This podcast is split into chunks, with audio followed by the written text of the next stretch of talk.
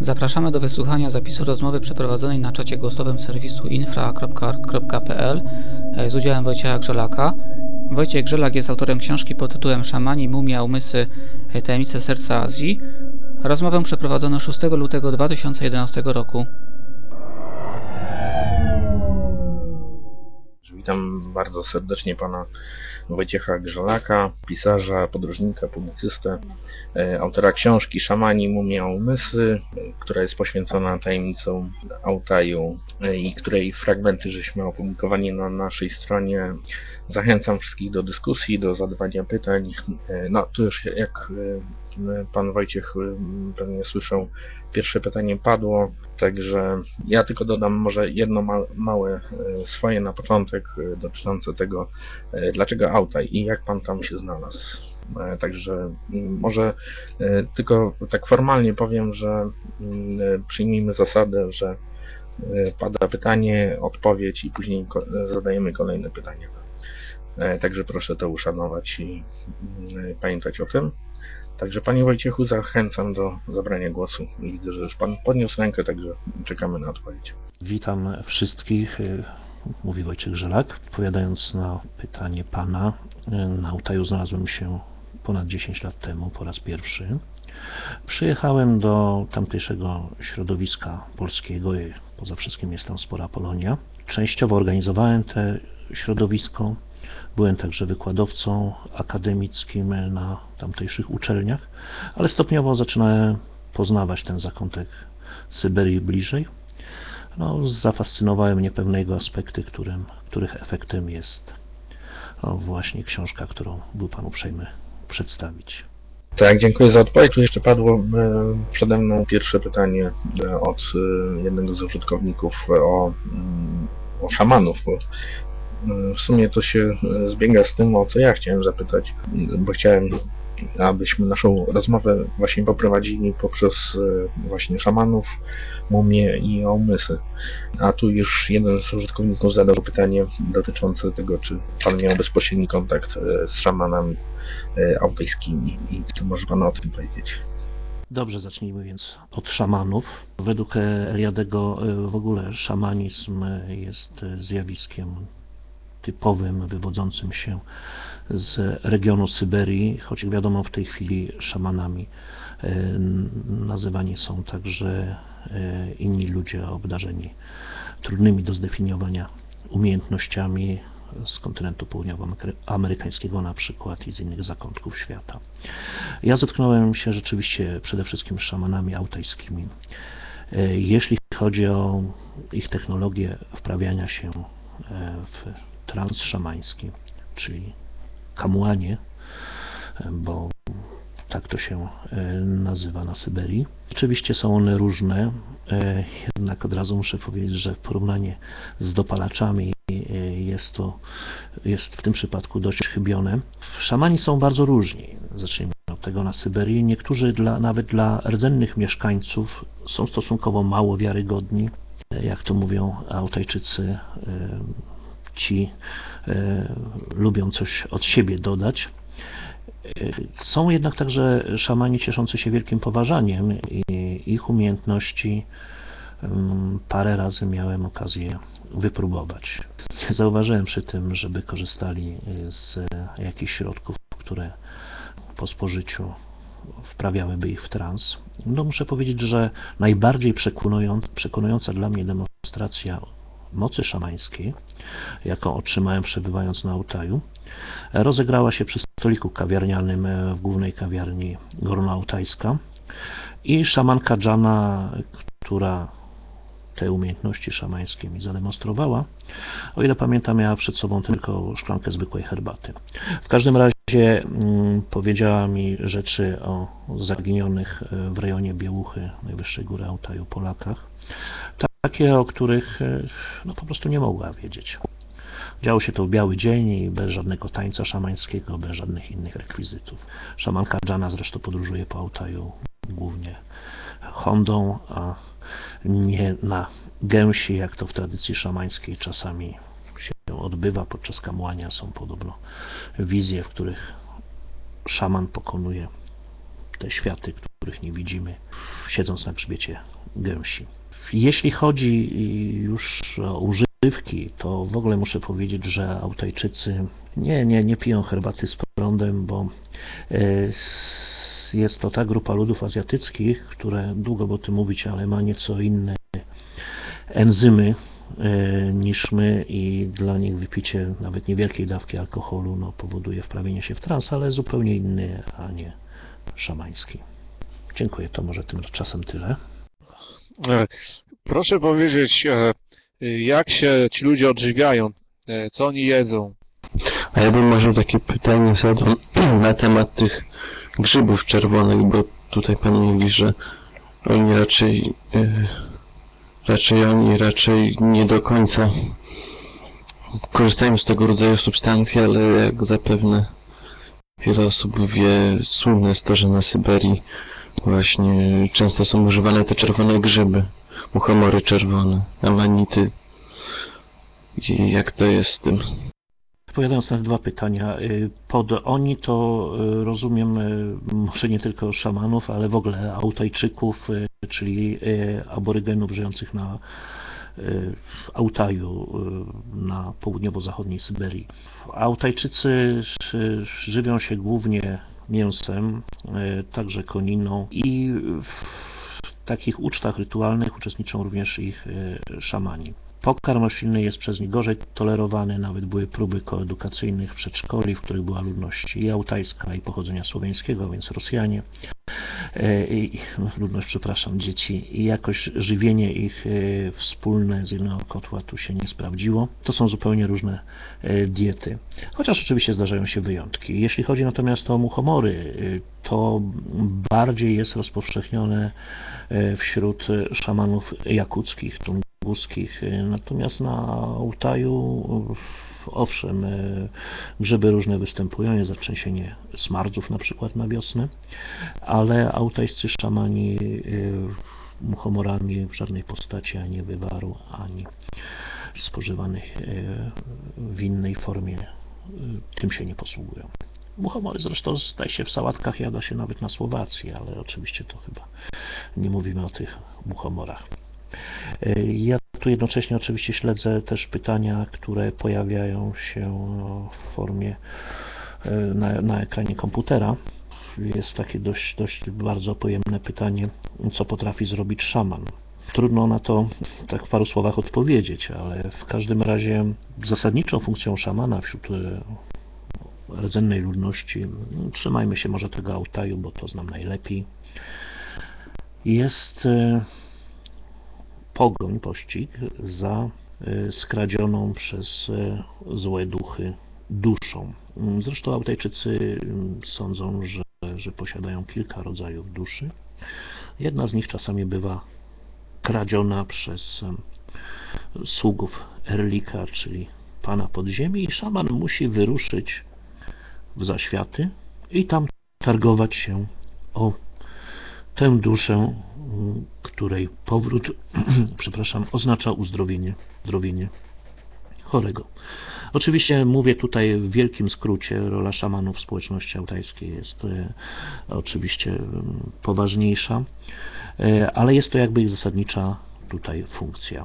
Ciekawa jest inicjacja szamańska. Szamani przeważnie mają określone pochodzenie z rodów szamańskich, e, kiedy nadchodzi ich wiek już dojrzewania. Wówczas ujawniają się u nich pewne właściwości, które kierują ich na ścieżkę szamańską.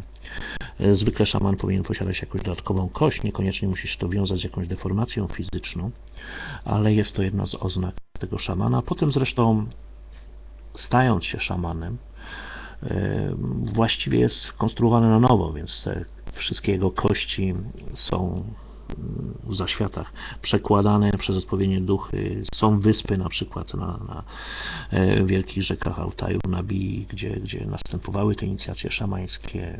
Znowu w bardzo dużym skrócie, ale tu e, patrzę też na czas.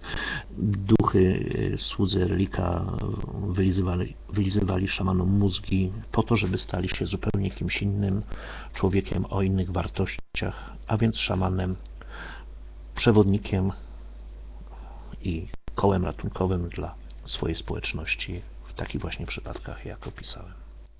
No tak, to niezwykle e, ciekawe i fascynujące to, o czym on Pan opowiada. Mm, Ja chciałem się odnieść tylko do, mm, znaczy wiedząc o tym, jak e, głęboko zakorzeniony właśnie jest e, szamanizm, e, w, że tak powiem, w kulturze e, ludzi zamieszkujących auta, i, ale Pan właśnie bodajże w tym fragmencie, który my żeśmy opublikowali, też opisuje takie niezwykłe zdarzenie, kiedy to jechał Pan z Autajczykami i zatrzymaliście się przy takim miejscu, gdzie mieszkańcy Altaju zazwyczaj, że tak powiem, oddają swego rodzaju cześć, prawda? Duchom, e, bóstwom, jakkolwiek by to określić, ale mm, i pan tego nie zrobił i później pan odczuł skutki e, tego i to, pan to opisuje później i to było bardzo interesujące.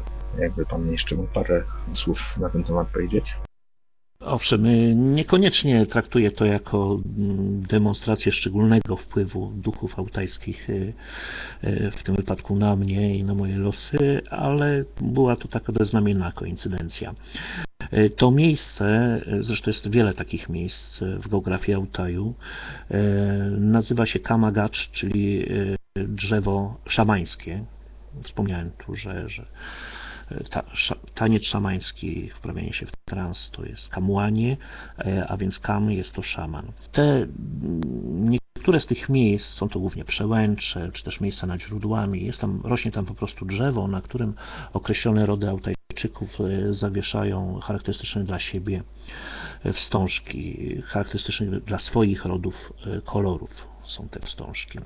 E, W niektórych bardziej uczeszczanych miejscach oczywiście dołączają się do tego turyści, czy też pseudoturyści, którzy wieszają swoje wstążeczki, ale to w zasadzie jest pewien rodzaj profanacji mm, dla Autajczyków. To miejsce, o którym mówię, było raczej niedostępne dla większości zwiedzających Autaj. Była to dość odległa przełęcz, e, przez którą podróżowałem z myśliwymi i rzeczywiście nie dotrzymałem tutaj autajskiego obyczaju, co skutkowało dość poważną awarią auta, którą właściwie naprawiłem dopiero, dopiero w Polsce, a przez cały auta i przez 700 km byłem holowany za ciężarówką, biorąc pod uwagę, że jest tam po drodze parę nieprzyjemnych przełęczy, to, to nie należało do specjalnie e, rozrywkowych e, przeżyć. Miał pan, ma Pan również rację, że, że trudno tu jakąś określoną terminologię, duchy, czy, czy też. No, najczęściej to słowo się nasuwa. E, W rzeczywistości jednak, e, kiedy rozmawiałem e, z Autajczykami, którzy znowu upraszczamy, ale powiedzmy oddają cześć, cześć mocom przyrody, faktycznie nie traktowali oni drzewa, kamienia, świętego miejsca jako pewną formę materializacji ducha. Sami twierdzili, że y, jest to tylko pewna wizualna postać, symbol, a za tym kryją się jakieś określone moce, o których przeciętni ludzie nie mają pojęcia. Y, Patrzenie na święte drzewo jako tylko na drzewo, czy też e, kamień jako tylko kamień, jest to oglądanie tego przedmiotu pod niewłaściwym kątem. To jest tak jakby patrzeć na włos z góry i widzieć tylko kropkę, a nie to, co on sobą reprezentuje, powiedzmy, na całej swojej długości. Tak jak już wspomniałem, em, plączemy się tu w pewnym stopniu w terminologii, bo wszystko to są pewne przybliżenia. Autajczycy trochę rozumują inaczej pod tym względem. No ale z konieczności musimy używać tych słów, które są właściwe naszemu językowi. E, Ja mam jeszcze takie pytanko odnośnie właśnie tych szamanów. E, Czy praktyki, które oni stosują, e, czy można je porównać do zjawisk związanych z, z doświadczeniami poza ciałem? Tutaj ogólnie obe ludzie o tym mówią. Czy, czy, czy, czy, czy to jest coś, coś w tym stylu? Dziękuję bardzo. Tak, a ja jeszcze przypomnę pytanie, które tutaj padło wcześniej na czacie pisanym. Ktoś się pytał o... Znaczy były w zasadzie dwa pytania, bo jedno dotyczyło tajemnicy y, syberyjskiej Śmierci, a drugie o przełęcz y, Diatłowa. Ja myślałem, że tak sobie przejdziemy do tego y, stopniowo, ale widzę, że tutaj już użytkownicy się e, dopytują właśnie o te mm, rzeczy, także może jakby Pan mógł parę słów powiedzieć, bo mm, jakby nie było Pan, e, też to wynikało z naszej wcześniejszej rozmowy, którą żeśmy tutaj przeprowadzili. W pewien sposób jest też, mm, znaczy ma, ma Pan pewne, pewną wiedzę dotyczącą tego, o czym się mówi e, w Rosji, jeśli chodzi o e, różne takie anomalne wydarzenia i e, miejsca e, dziwne. Bo jak rozumiem, Pan też e, w pewien sposób jest tym zainteresowany. A, dobra, teraz ja, znaczy właśnie tak zapytać, jak na przykład pan jechał gdzieś, powiedzmy się umawiać z jakimś plemieniem i tak dalej, to na czym to polegało? Pan najpierw dzwonił do jakiegoś wodza jakiejś społeczności, szefa, czy pan załatwiał te podróże przez y, jakichś, nie wiem, znajomych Rosjan, czy jak to było? Rozumiem, że mam odpowiedzieć na wszystkie trzy pytania, a więc po kolei. y, Trans szamański jest zjawiskiem trudnym do opisania, ale szaman, wprawiając się e, w niego, mm, opuszcza swoje ciało. Jego przeżycia e, uwidaczniają się dla widzów tym, co się dzieje z ciałem fizycznym szamana.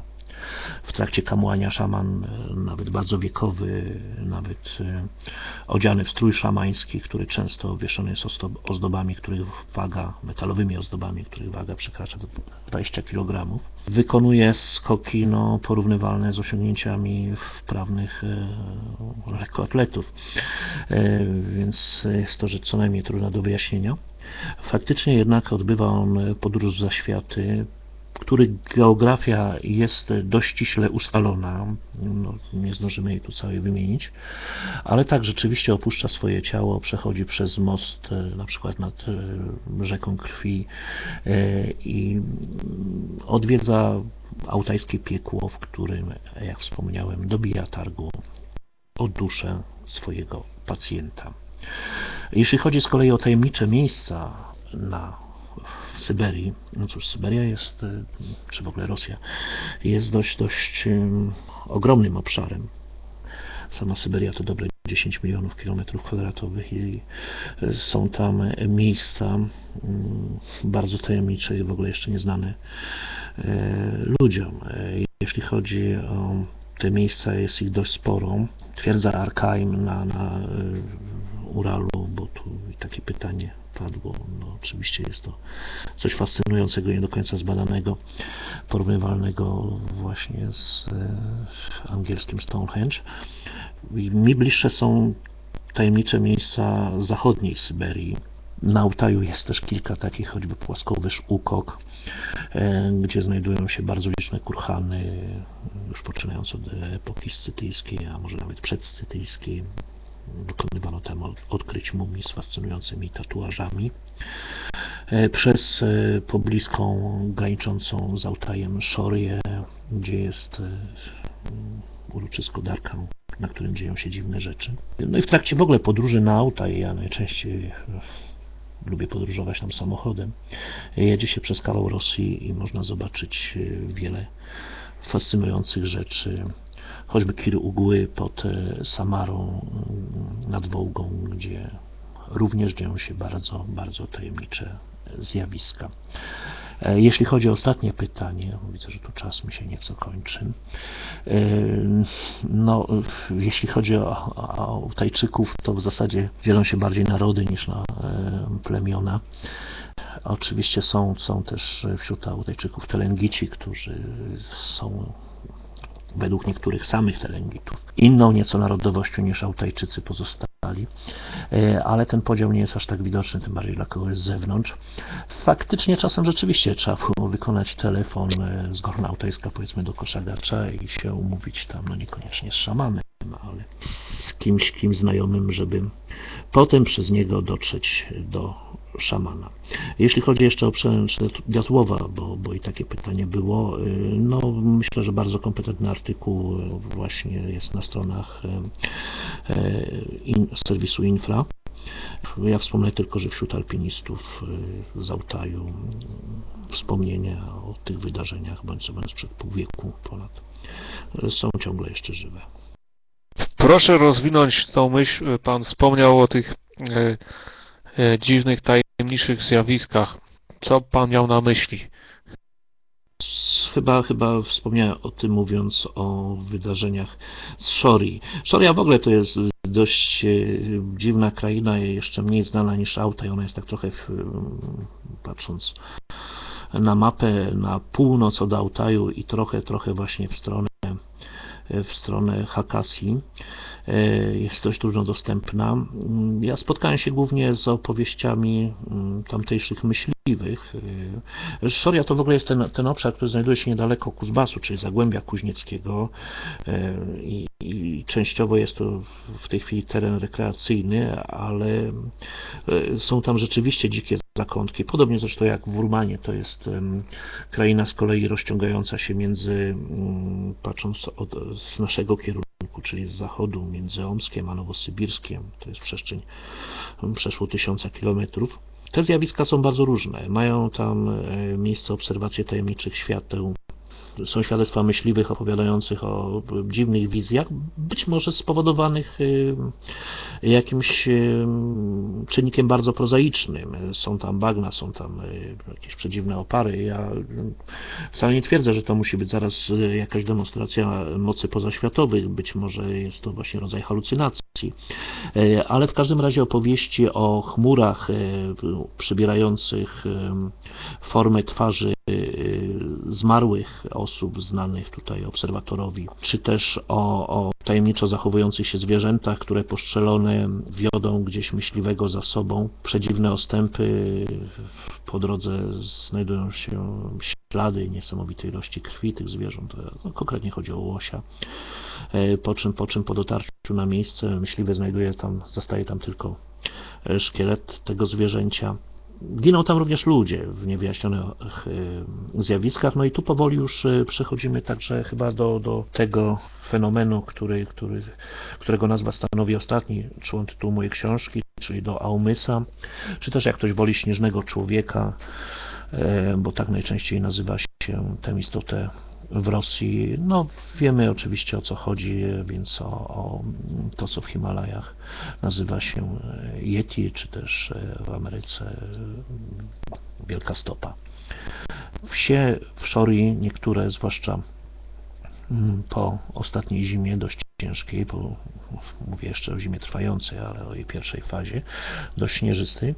Bardzo wiele relacji stamtąd postąpiło, mówiących o spotkaniach właśnie ze śnieżnymi ludźmi. E, Na Altaju zresztą w niektórych e, ajmakach, czy, czyli regionach Altaju jest to też zjawisko dość, jeśli można tak powiedzieć, o czymś tak wyjątkowym, pospolite. W każdym razie ma swoje nazwy. E, Na południu Altaju, na Aumysy, czyli śnieżnych ludzi mówią Tiuktiudodo, czyli e, włochate nogi i wręcz opowiadają o starciach, e, zwłaszcza myśliwych, e, z tymi istotami gdzie indziej, jak na przykład e, w Ajmaku Łagańskim spotkanie. Nawet obowiązuje określona etykieta podczas spotkania za umysłem. Należy paść na ziemię, zasłonić sobie oczy pięściami i przeczekać, aż ta istota odejdzie. Najczęściej zdaniem e, Altajczyków można zaobserwować chorego Aumysa, wtedy on traci swoje właściwości, jakby pozwalające mu unikać spotkań z człowiekiem. Jakimi metodami też możemy tego dociekać? Być może e, jego niewidzialność wynika z umiejętności hipnozy, telepatii. Tak to jest w każdym razie tłumaczone przez niektórych kryptobiologów. No właśnie, ten temat chciałem zachować na koniec, ponieważ jest dla nas jak najbardziej intrygujący i ciekawy. E, Pan e, opisuje niezwykle ciekawe rzeczy z tym związane i, i historie. No właśnie, to może powiedzmy o tym, o czym Pan pisze. E, Otóż opisuje Pan historię pewnej kończyny, którą odnalazł Pana znajomy. Kończyna, która w zasadzie nie należy do e, żadnego znanego gatunku e, zwierzęcia. Ale to też e, nie koniec, bo, m, bo pan też opowiada o tym, że przyczyniła się do pana niezwykłej przygody, znaczy związanej z pana powrotem do kraju. Tak, jeśli chodzi o, o tajemniczą e, nogę znalezioną przez e, Sergiusza z Barnaulu, alpinisty z Barnaulu już chyba bodajże prawie 10 lat temu na jednym z lodowców. E, Rzeczywiście jest to sprawa e, dość e, zagadkowa. Miałem ją w rękach, nie tylko ja zresztą, ale i, i, i różni naukowcy. W tej chwili znajduje się ta kończyna w Moskwie i niespecjalnie wiadomo, co się z nią dzieje. W każdym razie, e, chociaż była badana przez Japończyków, e, Szwedów, e, Amerykanów, nie ma odpowiedzi, do jakiego gatunku należy. Jest to, jest to dolna kończyna zakończona stopą, przypominającą w sumie stopę ludzką, gdyby nie jeden detal, palce zakończone są pazurami, nie paznokciami, co zresztą zdaniem Walentego Sapunowa, e, zajmującego się badaniem śnieżnych ludzi, pozwala sądzić, że nie jest to e, kończyna należąca do, do śnieżnego człowieka, ponieważ w tym wypadku powinny być tam paznokcie. E, Osoby, które oglądały tę nogę znalezioną przez Siemionowa, podlegały bardzo dziwnym zjawiskom. Większość z nich e, no, cierpiała przynajmniej na ból głowy, niektórzy się rozchorowali. Ja osobiście nie doświadczyłem niczego takiego, ale moja podróż samochodem z Barnaulu w towarzystwie znalazcy kończyny Sergiusza Siemionowa i no i właśnie tej nogi zapakowanej do jego plecaka przebiegała dość niezwykle.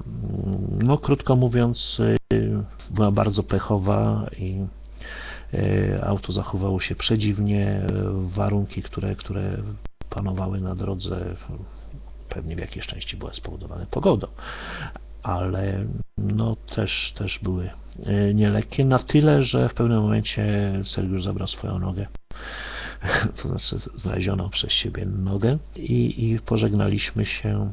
Ja dojechałem już bez żadnych przeszkód z Syberii do Polski.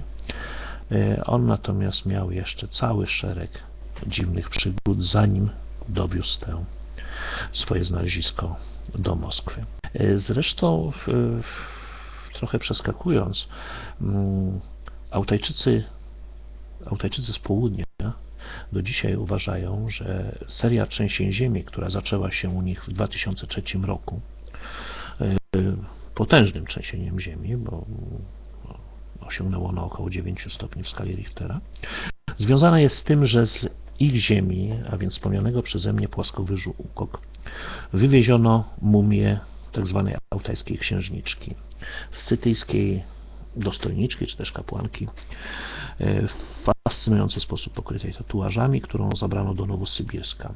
I tamtejsza ludność, a także jej władze całkiem serio domagała się ponownego pochówku właśnie w tej ziemi, zabranej, wyrwanej stamtąd mumii, twierdząc, że moce przyrody Altaju w ten sposób mszczą się na ludziach, e, doświadczając ich owym trzęsieniem ziemi. Wspomniałem o tej historii dlatego, że jest pewna zbieżność tutaj, podróżując z tą znalezioną na Altaju łapą. Też się oddaliśmy od tej, no co by tu nie mówić, ale fascynującej, dziwnej krainy, jaką jest Altaj. Jeśli chodzi o mumię altajskiej księżniczki, rzecz miała się bardzo podobnie.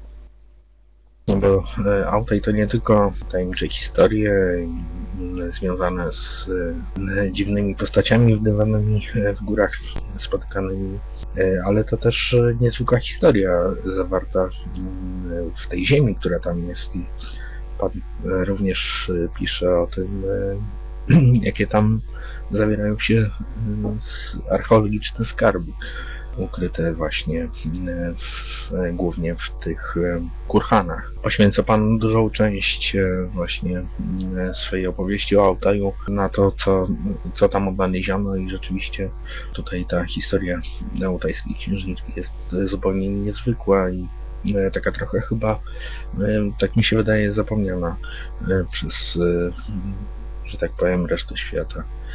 E, Ale chyba e, prace archeologiczne na- nadal trwają, jeśli może Pan coś o tym powiedzieć.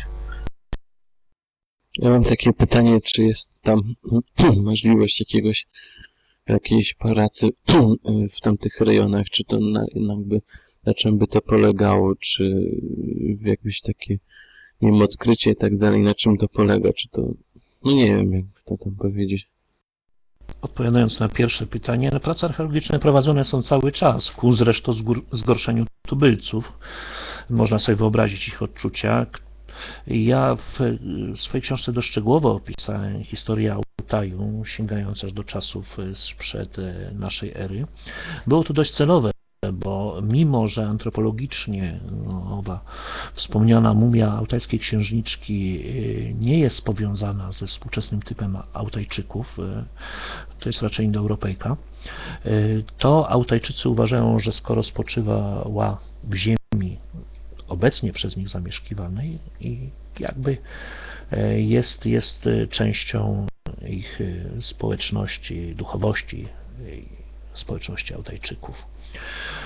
Te prace archeologów e, zresztą są, są bardzo interesujące, bo najlepiej zachowały się mumie i artefakty w kurhanach, a tych kurhanów jest rzeczywiście zatrzęsienie.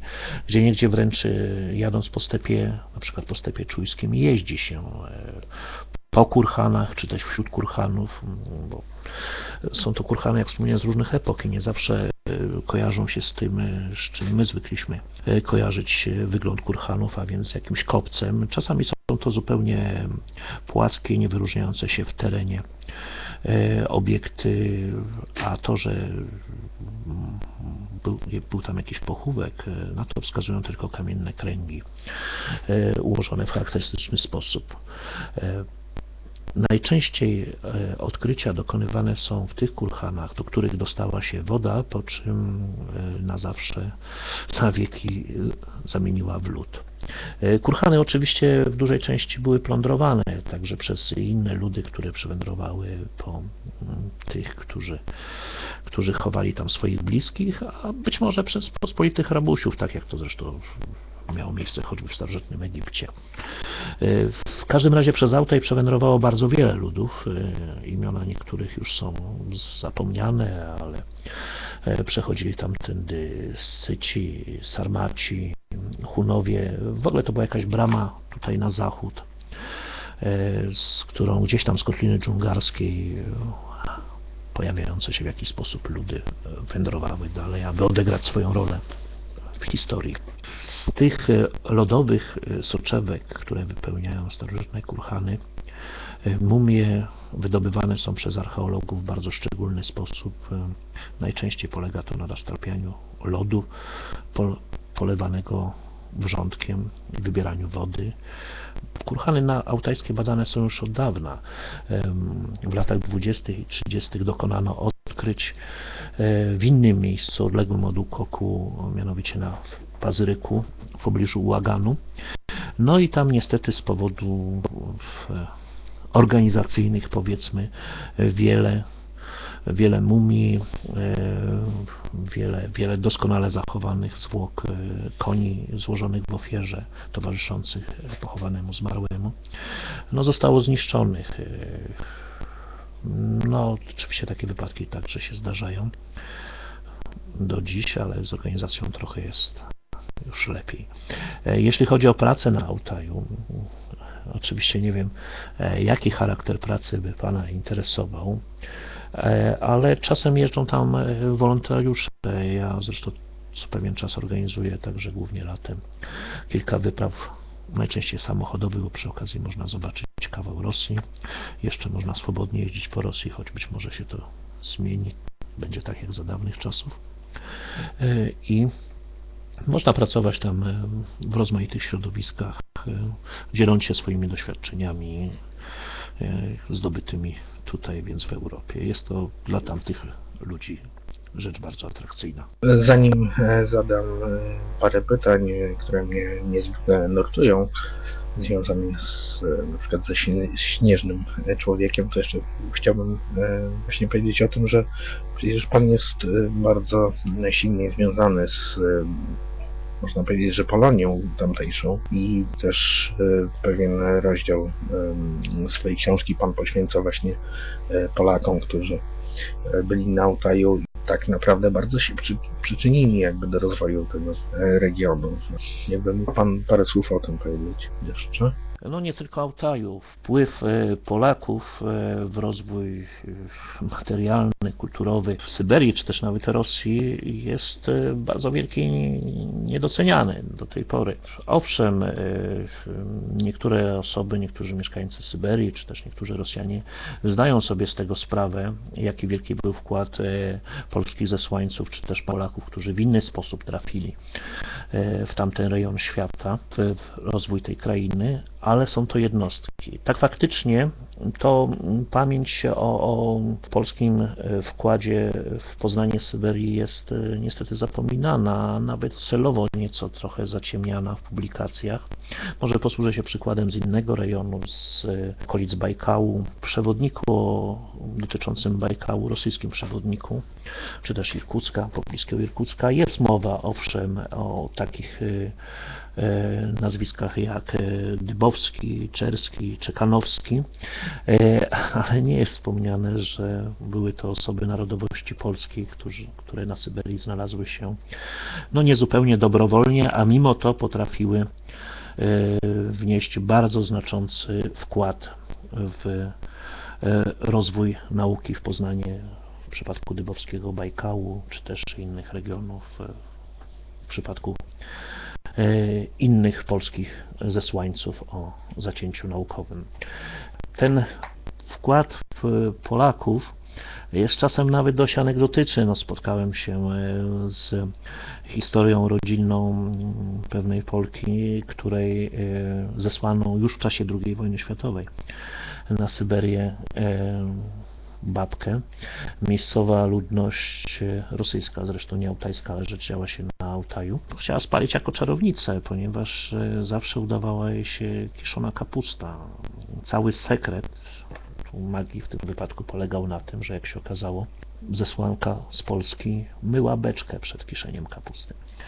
E, No ale to jest, jak powiedziałem, rzecz trochę bardziej anegdotyczna, ale faktycznie mm, Polacy zrobili bardzo wiele dla poznania Syberii i o tym się trochę nie pamięta. Ci ludzie, tamtejsze środowisko polonijne jest trochę zapomniane, nie posiada prawie żadnego wsparcia ze strony władz polskich, czy też e, w ogóle polskie, oprócz różnych incydentów e, związanych na przykład z dostarczeniem e, książek do bibliotek, czy też przez osoby prywatne, czy też częściowo przez wspólnotę polską, ale faktycznie można powiedzieć, że są to społeczności trochę, trochę porzucone tu przez Polskę i trochę zapomniane.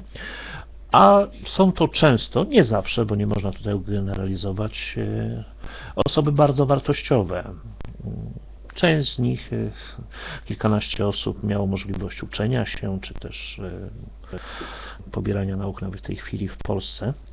Jakoś udało się tu parę tych osób, e, zwłaszcza młodych, można powiedzieć, zrepolonizować, no bo jak inaczej powiedzieć, kiedy dziadek, już nie ojciec, a młodych dwóch sióstr, potrafi już po polsku powiedzieć tylko trzy słowa, Matko Boska i Psia Krew. Ojciec już nic, a dziewczyny w tej chwili po studiach w Polsce żyją tu, mieszkają i poczuły się Polkami na nowo.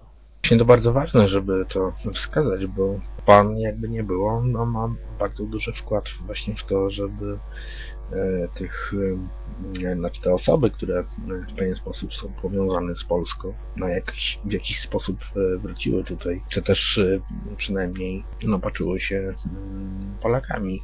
Z tego co wiem, to Pan się opiekował właśnie grupą osób, e, które miały polskie korzenie. Także e, myślę, że jakby Pana wkład to jest niezwykle istotny. No ja bym może tego nie przeceniał, e, ale e,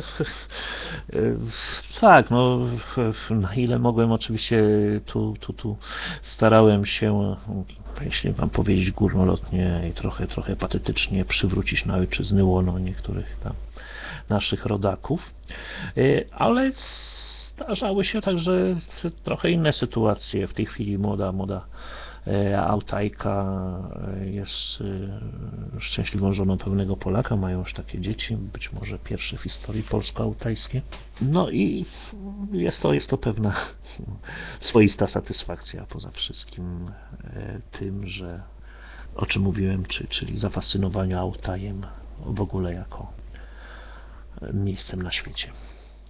Chciałbym e, usłyszeć Pana opinię e, na temat e, tych rzekomych starożytnych budowli, które się ma- mają znajdować w, Jakucji, nieznanego pochodzenia, mm, o, o czym było u nas w Polsce głośno w ostatnim czasie i pewni ludzie chcieli poważnie przedsięwziąć jakąś ekspedycję w te miejsca i zbadać, czy są w rzeczywistości te e, tajemnicze ko- konstrukcje, które nie, nie ma, mają być rzekomo pochodzenia ludzkiego, wykonane przez ludzi. Czy Pan poważnie podchodzi do, mm, e, do tego typu historii, bo y, ma Pan znajomość te rzeczy tej kwestii. A mm, drugie pytanie to mm, e, raczej ogólniejsze i dotyczące bardziej tej mentalności i podejścia w, w tych krajach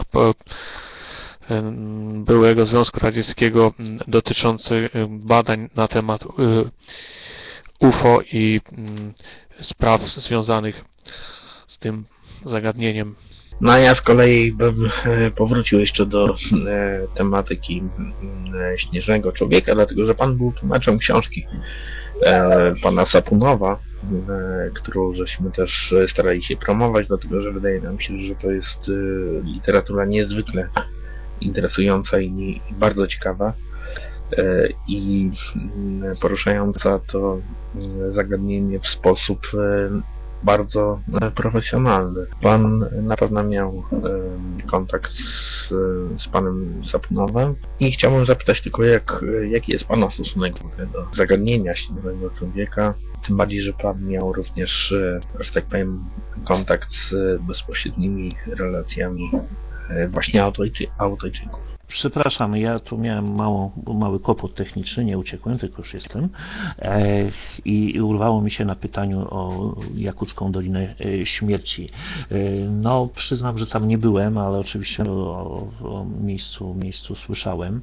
Trochę trudno mi się e, do tego odnieść, bo e, no niemniej nie widzę nic, nic w tym nadzwyczajnego, żeby, żeby coś takiego było. Ym, No być może trochę tutaj przez, przez popularyzatora e, tego tematu, e, Warowa bodajże, jeśli dobrze pamiętam, zostało tu parę rzeczy podkoloryzowanych. Nie sądzę, że koniecznie ze złej woli. E, W każdym razie wśród e, tubylców, czyli w tym wypadku Jakutów, jest to zjawisko na tyle obecne w ich kulturze, że z pewnością e, no coś, coś w tym musi być. Ale jak powiadam, by- być może jest to wąska specjalizacja charakterystyczna dla naszych czasów. Bliższy jest mi Autaj i, i te historie z nim związane, których w których osobiście uczestniczyłem, bądź je doświadczyłem. E, Przepraszam, jeśli przeoczę jakieś pytania i bardzo bym prosił o ich powtórzenie. Ja zadam może pytanie, dzień dobry. Na przykład przeczytałem gdzieś, że tam składali ofiary. No i w pewnym momencie mnie tak zastanawia, czy na przykład z dzieci też z małych składali ofiary, na przykład albo jeżeli jakieś dziecko się urodziło z, z jakąś wadą, czy je zabijali, czy coś w tym rodzaju. I na przykład przeczytałem też gdzieś, że y, na przykład jeżeli to była starsza kobieta, to ją gwałcili. Chciałbym odpowiedź proszę. No jeszcze raz powtórzę swoje pytanie, bo tutaj dostałem sygnały, że nie było słyszalne. E, chciałem zapytać e, oczywiście o śnieżnego człowieka, bo to e, temat niezwykle nas e, poruszający i interesujący. No, Pan, jak rozumiem, miał bezpośredni kontakt z, z osobami, które być może widziały e, takie istoty, a poza tym e, pan tłumaczył książkę pana Sapunowa, bardzo ciekawą, e, niezwykłą i myślę, że będącą taką kwintesencją wszelkich badań nad właśnie tym zjawiskiem, co jest zupełnie niespotykane na zachodzie, a właśnie jest jest spotykane na wschodzie. Myślę, że książka pana Sopunowa jest e, pewnym, nawet bym powiedział, że przełomem e, w kwestii badań nad e, reliktowymi hominidami. No właśnie, ale jaki jest pana stosunek osobisty do tego tematu. Może na pierwsze pytanie odpowiadając, jeśli chodzi o ofiary y, składane w społeczności autajskiej, no mm, są, są różne, różne tutaj półlegendy dotyczące dawnych epok. Y, Są miejsca dość dziwnej mocy. Takim miejscem jest choćby Kaubaktasz w południowym Altaju przy trakcie czujskim, gdzie rzeczywiście zdaje się składało się jakieś krwawe ofiary e, w dość tajemniczych rytuałach, ale współcześnie tylko sporadycznie i tylko w niektórych rejonach Altaju składane są ofiary e, tajugi, czyli ofiary z konia. E, No dodam, że przeważnie się przeznacza na to konie w nie najlepszej kondycji. E, Potem rzeczą charakterystyczną jest, że po, po złożeniu tej ofiary mm, to jest odrobinę drastyczne. Znalazłem taki jeszcze film z lat 30. pokazujący dość dokumentalnie e, to ten proces. Koń jest duszony, żadna jego ko- kość nie może ulec złamaniu. Potem jego skóra e, ściągnięta w całości, zawieszona jest na takim długim długiej żerdzi, długim drągu. Przez jakiś czas pozostaje. No przepraszam, jeśli byłem tu zbyt e, drastyczny. E, Natomiast jeśli chodzi o postać e, profesora Walentego Sopunowa, mieszkającego na stałe w Sankt Petersburgu, to wydaje mi się, że wśród współczesnych badaczy reliktowych hominidów w Rosji jest to największy obecnie żyjący autorytet. Jego podejście do tych badań warunkowane jego matematycznym wykształceniem. E, Jest myślę, że też tu nowatorskie i, i bardzo rzetelne, uczciwe. Mam do niego wiele szacunku, nie tylko jako tłumacz jego książki i uważam, że, że jest to osoba, która ma dość dużo do powiedzenia na temat właśnie śnieżnych ludzi. Y, Może tu upraszczając y, od razu powiem, jaki jest jego, jaki jest jego pogląd y, na to zjawisko. Sapunow uważa, że to, co nazywamy śnieżnymi ludźmi, reliktowymi hominidami, jest to gatunek najzupełniej realny, biologiczny gatunek, który jest pewnym rodzaju alternatywą ludzkości. Jeżeli ludzie na Ziemi ulegną zagładzie, czy też samo zagładzie, to jest bez znaczenia, wówczas przyrod, przyroda ma w rezerwie, natura ma w rezerwie reliktowych hominidów. To, że spotkania z nimi są takie sporadyczne, takie rzadkie, wcale tutaj nie jest niczym wyjątkowym. Dwa gatunki ze sobą rywalizujące, tak jak się to dzieje w przypadku człowieka i śnieżnych ludzi, często no, po prostu unikają siebie, a nadto ludzkość wykształciła sobie w trakcie swojego rozwoju e, no powiedzmy tę specyfikę technologiczną, cywilizacyjną, natomiast śnieżni ludzie, czy też reliktowe hominidy, bardziej poszli tu rozwoją, dro- drogą rozwoju biologicznego e, i wykształciły e, te zdolności, które u ludzi bywają w postaci szczątkowej bądź sporadycznej. Mam na myśli telepatię, hipnozę i podobne właściwości paranormalne, y, które pozwalają im na unikanie niepo- niepożądanych spotkań właśnie z ludźmi. Y, Powtarzam jeszcze, zauważyłem tutaj pytanie na ekranie. Y, Mówiłem o profesorze Walentynie Sapunowie, Znaczy ja bym może jeszcze poruszył trochę tą kwestię tego, kwestię tego wolontariatu. Zacząłem się dowiedzieć może na czym, y, jak można by było się zgłosić może gdzieś do Pana, czy na czym by to polegało i też może tak chciałem powiedzieć ze swojej strony, jeżeli była taka możliwość, bym był bardzo chętny pojechać. Od połowy czerwca mam czas praktycznie nieograniczony, mogę jechać na praktycznie każdą, każdą długość wyjazdu. Już na, mogę jechać na 3 miesiące, na pół roku, na rok. I od połowy czerwca jestem gotowy. No widzi pan, że e, nawet dzięki naszemu e, czatowi zgłaszają się osoby, które są chętne do pomocy w, e, jak rozumiem, w tym, aby m, w jakiś sposób e, uczestniczyć, e, pomagać w e, rozwoju tej e, naszej polonijnej społeczności tam. E, Także tutaj już proszę się bezpośrednio kontaktować. Ja oczywiście mogę My udostępnimy tutaj poprzez forum nasze kontakt z Panem bezpośredni. E, Ja jeszcze chciałem zapytać o jedną rzecz, e, bo to rzeczywiście jest e, niezwykle interesujące, m, o czym Pan wspomniał, czyli ten, ten jakby kontakt z tymi istotami, z tym śnieżnym człowiekiem, który można uznać za paranormalny, bo przecież jest bardzo wiele przypadków właśnie mówiących o tym, że następuje jakiś taki kontakt swego rodzaju telepatyczny. E, Być może, ale pan em, z tego co wiem miał e, bezpośrednią e, bezpośrednie relacje od świadków e, na ten temat. No, dziękuję za odpowiedź. O, moja pamięć już pada. Ale na przykład, czy poleca pan na przykład te wakacje, albo nie wiem, w zimie, której porze roku lepiej tam jechać właśnie w te góry?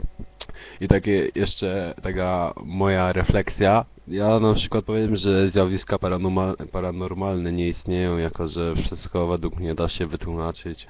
Zjawisko takie jak UFO na przykład jest niby paranor, para, paranormalne, ale właśnie, no ale to jest coś normalnego, to będzie coś normalnego kiedyś, No, Ale na przykład inne rzeczy paranormalne, wszystko da się wytłumaczyć, jestem tego pewien.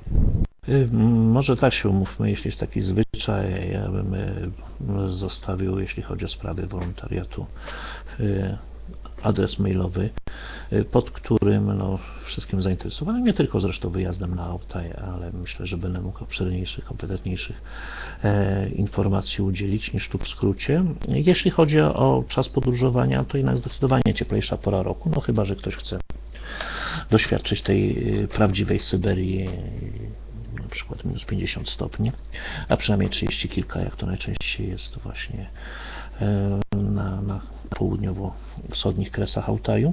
Na pewno od maja do początku września to jest okres optymalny, bo wtedy po prostu mm, większość miejsc jest łatwiej, łatwiej osiągalna. E, witam Panie Wojciechu. Ja tak tutaj postawię takich parę pytań z ramienia obemaniaków, osób, które też latają na gęsiach, witają czasami na księżycu wieczorem, oglądają sobie ten cały świat z perspektywy tej właśnie, która znana jest szamanom. Tak miałem takich parę pytań, znaczy w zasadzie takie jedno, bo mówimy troszeczkę o Można, bo tu były jakieś zakłócenia z dźwiękiem i nie słyszałem panu pytania, pytania pana do końca, który tu mówił o księżycowej perspektywie. No, ja tu celowo wspomniałem o tej podróży na gęsi, bo to takie dość, dość może wyjątkowe. E, Jak wiemy z literatury, to, to chyba Niels Holgersson, o ile dobrze pamiętam, w cudownej podróży Selmy Lagerlöf podróżował przez Szwecję właśnie na grzbiecie gęsi, ale to jest może zbieżność taka przypadkowa. Mm, Nie bardzo jednak usłyszałem tutaj pytanie, które zaczął Pan mówiący na ten temat. Bardzo prosiłbym więc o powtórzenie. E, Ja bym, mam takie pytanie. Na przykład moi koledzy mówią, że mi łatwiej przejść pod nogami niż przeskoczyć albo obejść, no nie? Bo ja mam 2 metry i trochę wzrostu i właśnie zastanawiam się, czy na przykład mi łatwo by było tam chodzić. Proszę pana, ja mam 1,92 m i, i dobrze ponad 100 kg. I, I no muszę pan powiedzieć, że w niektóre y, rejony Altaju rzeczywiście troch, trochę trudno dotrzeć, y, no chyba że śmigłowcem, takie okazje też się zdarzają. Y, Dojechać też nie bardzo, niekiedy pozostają tylko konie. Znowu ktoś się pewnie oburzył, to już widziałem na ekranie jak wspomnę o koniach, ale, ale mnie zdaje się autajskie konie nie najlepiej wspominają pana, wspominają pana również, bo są to wprawdzie bardzo wytrzymałe i bardzo cierpliwe zwierzęta, ale ym, Autajczycy są na ogół drobniejsi i e, pewien określony ciężar na grzbiecie jest trochę dla nich dokuczliwy. No ale niestety są miejsca, gdzie, są miejsca, gdzie nie można się obejść bez tego różowania. E, witam jeszcze raz, coś się zdarzyło i nogą kopnąłem komputer. Pytanie tak powtórzę, bo e, tutaj na czacie jest sporo osób, które również na gęsi latają, robią sobie OB, opuszczają ciało, śnią świadomie.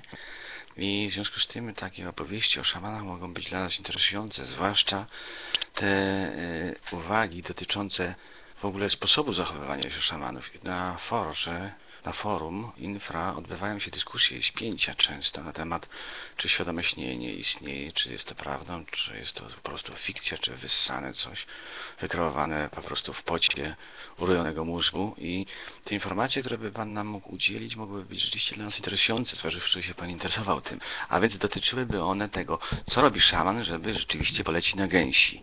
I jak biorą poważnie tego rodzaju podróże, rodzaju podróże, czy to ma jakieś znaczenie, w jakiś sposób wykorzystują to praktycznie w swoim życiu. Była uwaga o tym, że walczą o zdrowie ludzi, wpychając się gdzieś tam w jakieś podziemia i walczą o ich zdrowie. Jeżeli coś na ten temat mógłby Pan powiedzieć, mógłby Pan powiedzieć, byłoby super. Dziękuję. Cała podróż szamańska jest o wiele bardziej skomplikowana. Jest to cały proces, tak jak wspomniałem, z dość ściśle pokrywającą się w relacjach różnych e, szamanów topografią zaświatów e, i dość e, fascynującymi opisami tego, co tam jest, a lot na gęsi to jest tylko jedno ze stadium, jeśli już jesteśmy przy, tych, przy tym drobiu, który się tu jakoś tak przyczepił nam.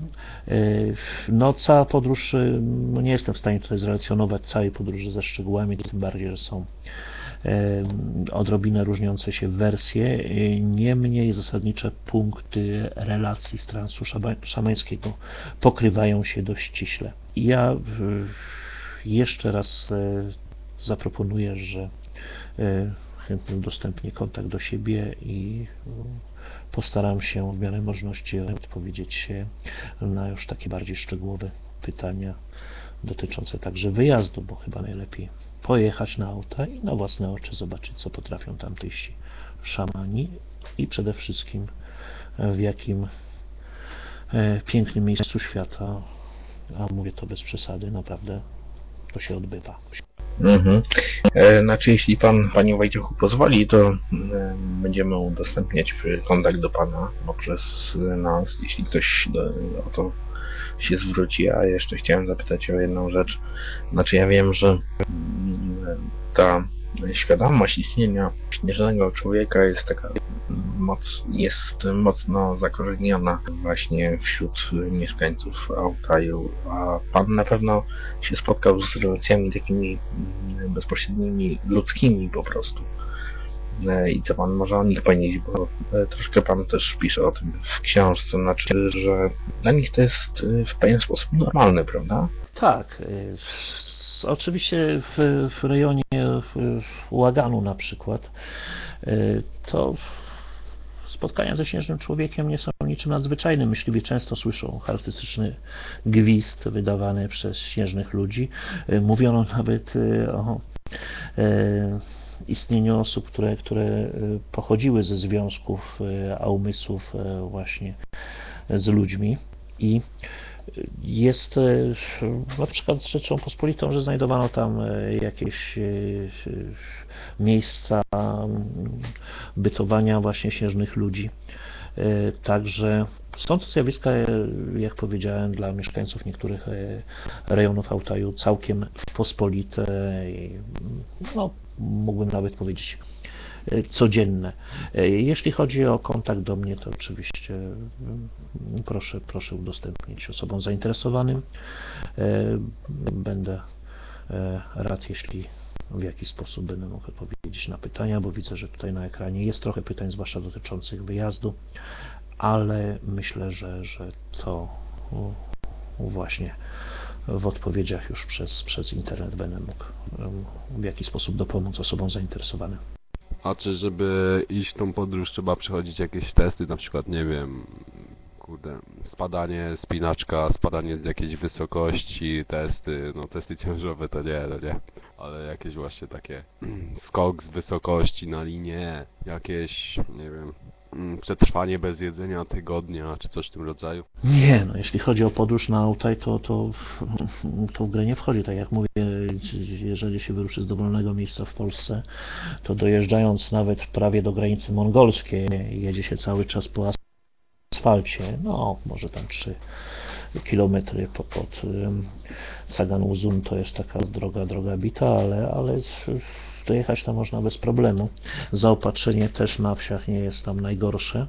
Natomiast jeśli chodzi o test na szamana, to już tu są wymagane e, zupełnie inne predyspozycje.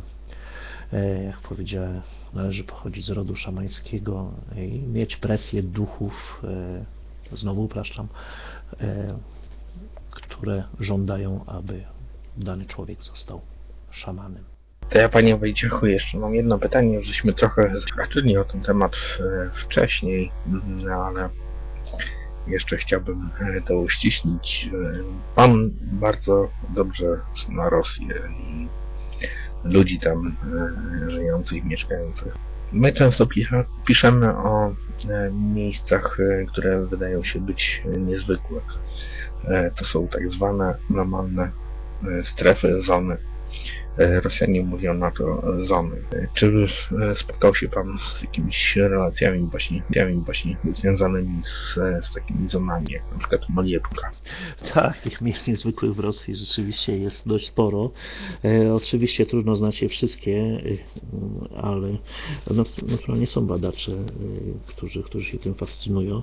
Ja, tak jak mówię, naj, najbliższy jest mi Altaj i myślę, że to jest kraina dostatecznie fascynująca, aby znaleźć tam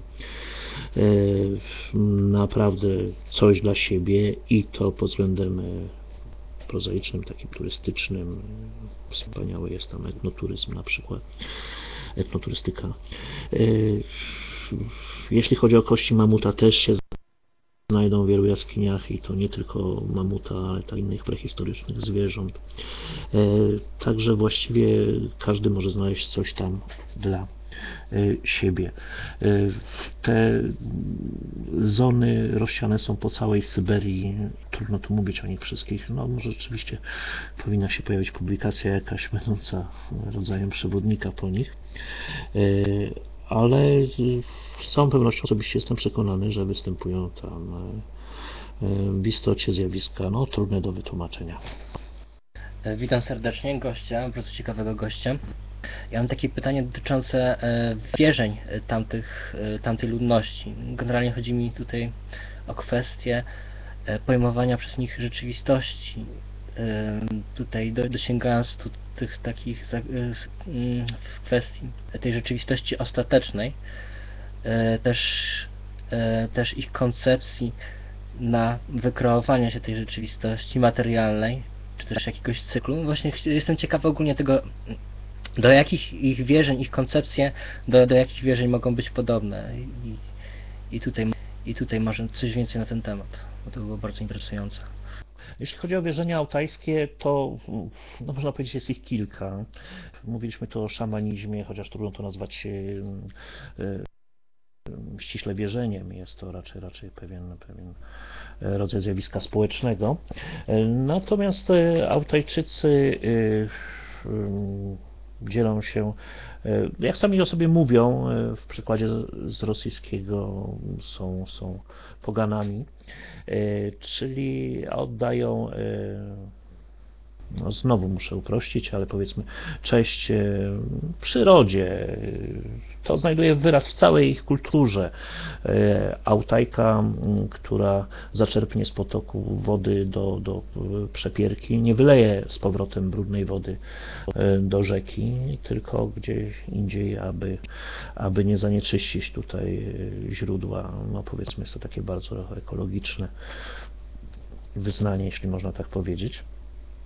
Mm, Nadto jest ciekawa konfesja na Altaju o nazwie Achdian, czyli Biała Wiara, która właściwie została zainicjowana mm, nieco ponad 100 lat temu.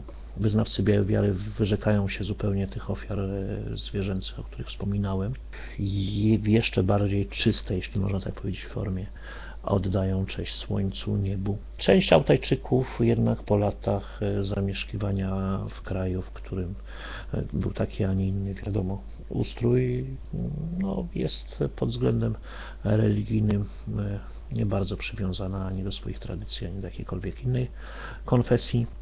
E, Natomiast e, w niektórych rejonach zdarzają się e, Altajczycy nieco związani z cerkwią, ale jest to rzadkość.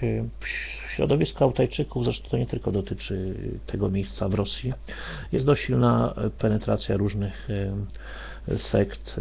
i Nie zawsze jest to z pożytkiem dla ludzi, którzy, którzy dość pochopnie przystępują do niektórych tego typu organizacji.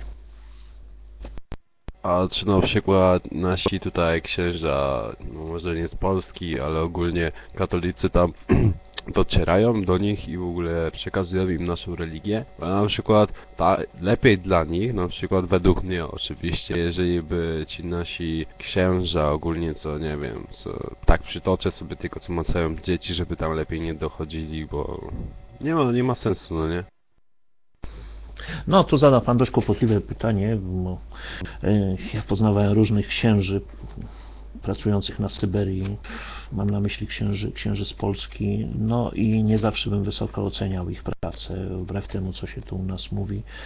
No to niektórzy po prostu urządzili sobie w ten sposób wygodny e, sposób e, na życie.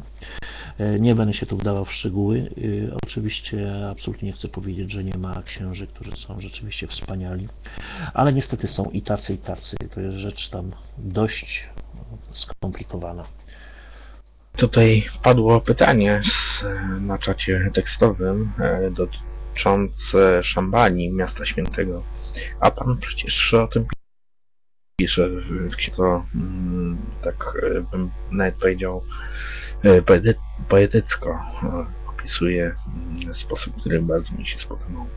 Chciałem się zapytać właśnie, bo ja nie rozumiem, e, co księża mieliby robić właśnie na terenach byłego Związku Radzieckiego. Bo jak wiemy, te tereny podlegają pod cerkiew prawosławną i wiemy, że Kościół no, dość nieładnie się zachował po rozpadzie Związku Radzieckiego.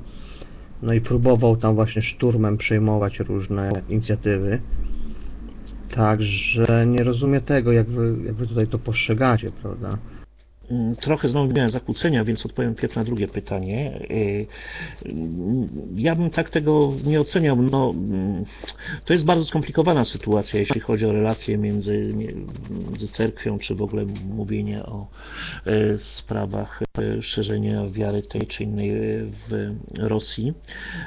Ale mm, Cerkiew postrzegała e, Kościół katolicki jako bardzo poważnego rywala. Może też trochę dlatego, że no niestety problemy podejmowane e, przez, przez e, e, cerkiew e, no, nie zawsze są, są tymi, którymi należałoby się zająć. E, Ja może podam przykład, e, jak właśnie wspomniałem, że pracowałem tam również jako wykładowca. Pewnego razu rektor e, poprosił mnie, e, trochę zmieszany, o przedstawianie konspektów e, moich wykładów, zanim je wygłoszę.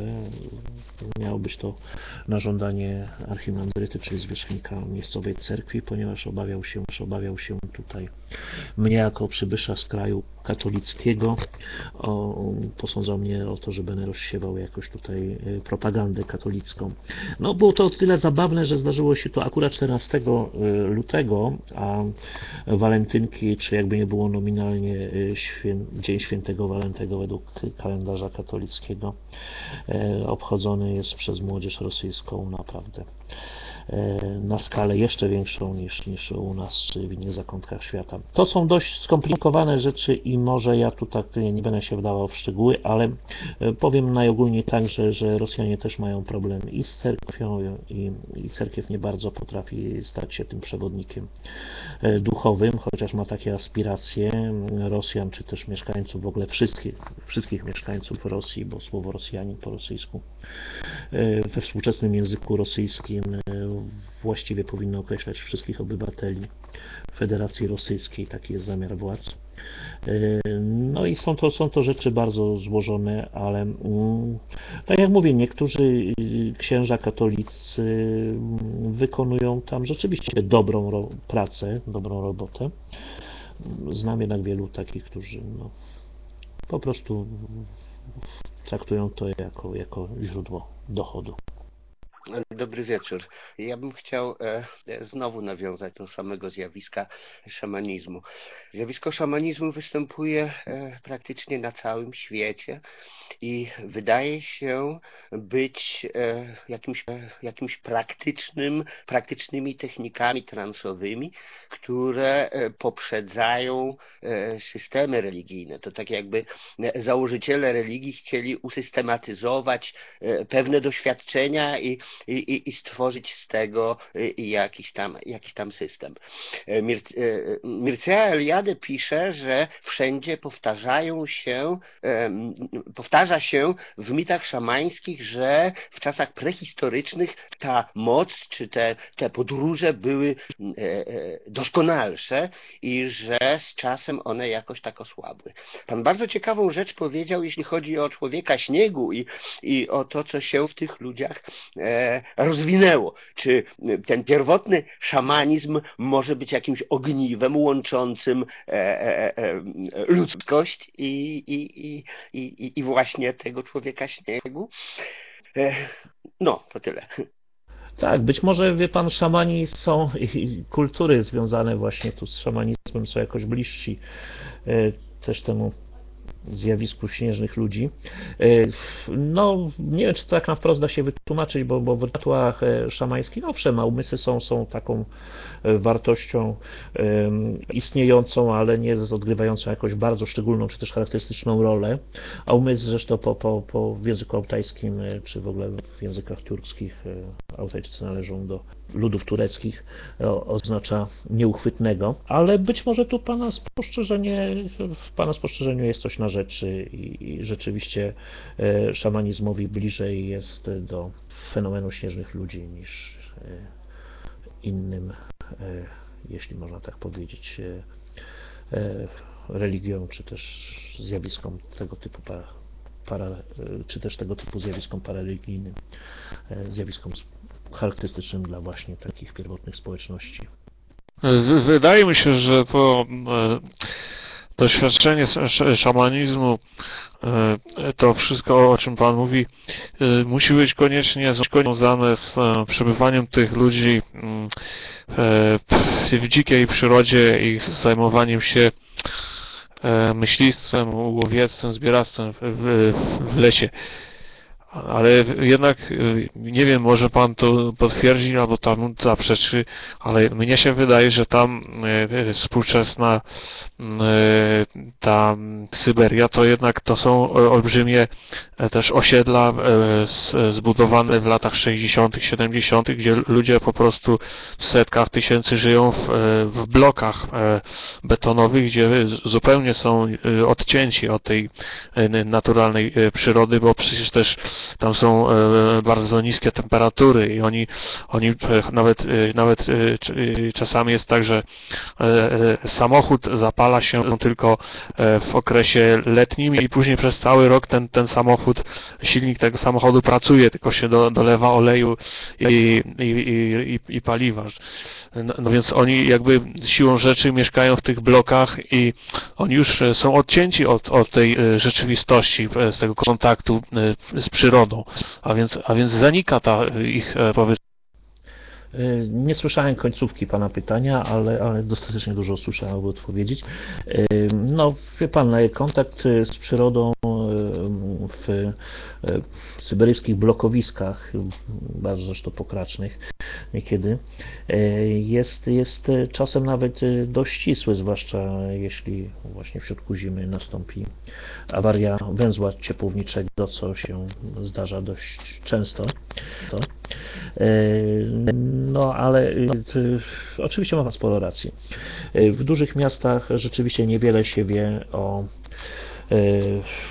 tym, co jest tuż pod bokiem. No, podam przykład, że, że w Bisku, miejscowości odległej 90 km od granic Altaju, e, to Altajczyk wywołuje nawet pewną sensację. Czasami jest brany za Chińczyka ze względu na rysy twarzy. A w ogóle, no niestety, mm, y, nie chciałbym uogólniać, ale u sporej części Rosjan y, jest to związane z ich, y, powiedzmy, narodowościową specyfiką. Obserwuje się jednak dość ym, w znacznym stopniu rozwinięty nacjonalizm, żeby nie powiedzieć szowinizm i mm, nie znając Altajczyków, a polegając tylko na opisach Rosjan, e, zupełnie sobie e, inaczej ich przedstawiałem. E, rozczarowałem się, ale oczywiście na korzyść Altajczyków. Opisy ich zachowania, stereotypy ich zachowania obecne w wypowiedziach moich znajomych Rosjan, no przeważnie nie stawiały nacji altajskiej w najlepszym świetle. No ja jeszcze, jeszcze jedno mam pytanie w związku z, e, z szamanami. E, jak się orientuję, e, szaman jest lekarzem, jest poetą, jest podróżnikiem, ja wiem, w świecie zbiorowych wyobrażeń może, jest transowcem, E, jest starszym wioski, czy te funkcje e, e, wciąż istnieją, czy one są tylko jakimiś reliktami, czy kulto, kulturowymi ciekawostkami. Przynajmniej w społeczności altajskiej szaman nie zajmuje wcale e, miejsca w społeczności, które stawia e, go na czele tejże społeczności. On jest raczej na uboczu, czy też poza tym, jest jakby już do innych e, przeznaczony do innych zadań i często ze względu na to, że jest osobą powiedzmy specyficzną pod względem psychicznym, to nawet nie może pełnić jakichś funkcji powiedzmy administrujących daną wioską czy też społecznością. Niech tego od niego nie wymaga. Natomiast w swojej specjalizacji oczywiście jest najważniejszy i w takich przypadkach, kiedy konieczna jest interwencja szamana, mieszkańcy powiedzmy jakiejś wsi zwracają się właśnie do niego bo też e, u Mirceja Eliade znalazłem, że zasób, su, e, zasób słownictwa szaman wielokrotnie przekracza e, zasób normalnego członka danej zbiorowości. Także coś takiego jak, jak poezja czy tworzenie pieśni może być bardzo charakterystyczne. Tym bardziej, że e, w technikach transowych można spontanicznie coś wyśpiewać czy wy, wypowiedzieć. Owszem, ale niekiedy te wypowiedzi szamanów są w sporej części hermetyczne i zrozumiałe właściwie dla wypowiadającego i może jego kolegów po fachu, jeśli można tak powiedzieć. E, nie zawsze jest on w pełni rozumiany przez e, swoich, swoich e, rodaków. Ale w tym, co Pan wspomniał, no, jest coś, coś zgodnego z moimi obserwacjami także. Ja mam takie pytanie też odnośnie wierzeń. Jeszcze gdyby kontynuując ten wątek. E, chodzi o zjawisko reinkarnacji. Czy oni coś, coś, coś takiego w jakiś sposób, czy, czy są szamani, którzy te wierzenia w jakiś sposób przyjmują i uznają, mają tego typu doświadczenia. I takie drugie pytanie odnośnie podróży do, do, e, do tego regionu jak, jak wyglądają takie możliwości y, tam, tamtejszego pobytu, żeby w jaki sposób można tam jak gdyby y, pobyt sobie zorganizować i jakie są mniej więcej koszty takiej podróży powiedzmy dwutygodniowej. E, dobrze, oddaj mikrofon. No jeśli chodzi o podróż dwutygodniową, to po pierwsze ona nie może się odbyć e, samochodem, a jest to środek, który bym każdemu polecał. Może nie w pojedynkę, ale powiedzmy kilka osób na dwa auta, bo samo dotarcie na auta zajmuje około tygodnia tym bardziej jeśli chce się coś po drodze zobaczyć. E, optymalne są pobyty trzytygodniowe, e, tydzień pobytu na Altaju i, i dwa tygodnie jazdy tam i z powrotem. E, koszt, jeżeli jadą trzy osoby zwykłym autem, zwykłym autem osobowym, e, to w takiej wersji powiedzmy turystycznej, dość spartańskiej, ale z możliwością zobaczenia wszystkiego, dojechania, rozdzielenia kosztów benzyny i tak dalej, no to jest około 4000 zł. E, oczywiście mogą można te pobyty rozszerzyć, także docierając nad Bajkał, także jadąc przez Mongolię dalej, no ale to są właśnie zagadnienia, o których wolałbym e, Państwu indywidualnie odpowiedzieć i napisać osobom, które są tym zainteresowane bliżej. Y, dobry wieczór.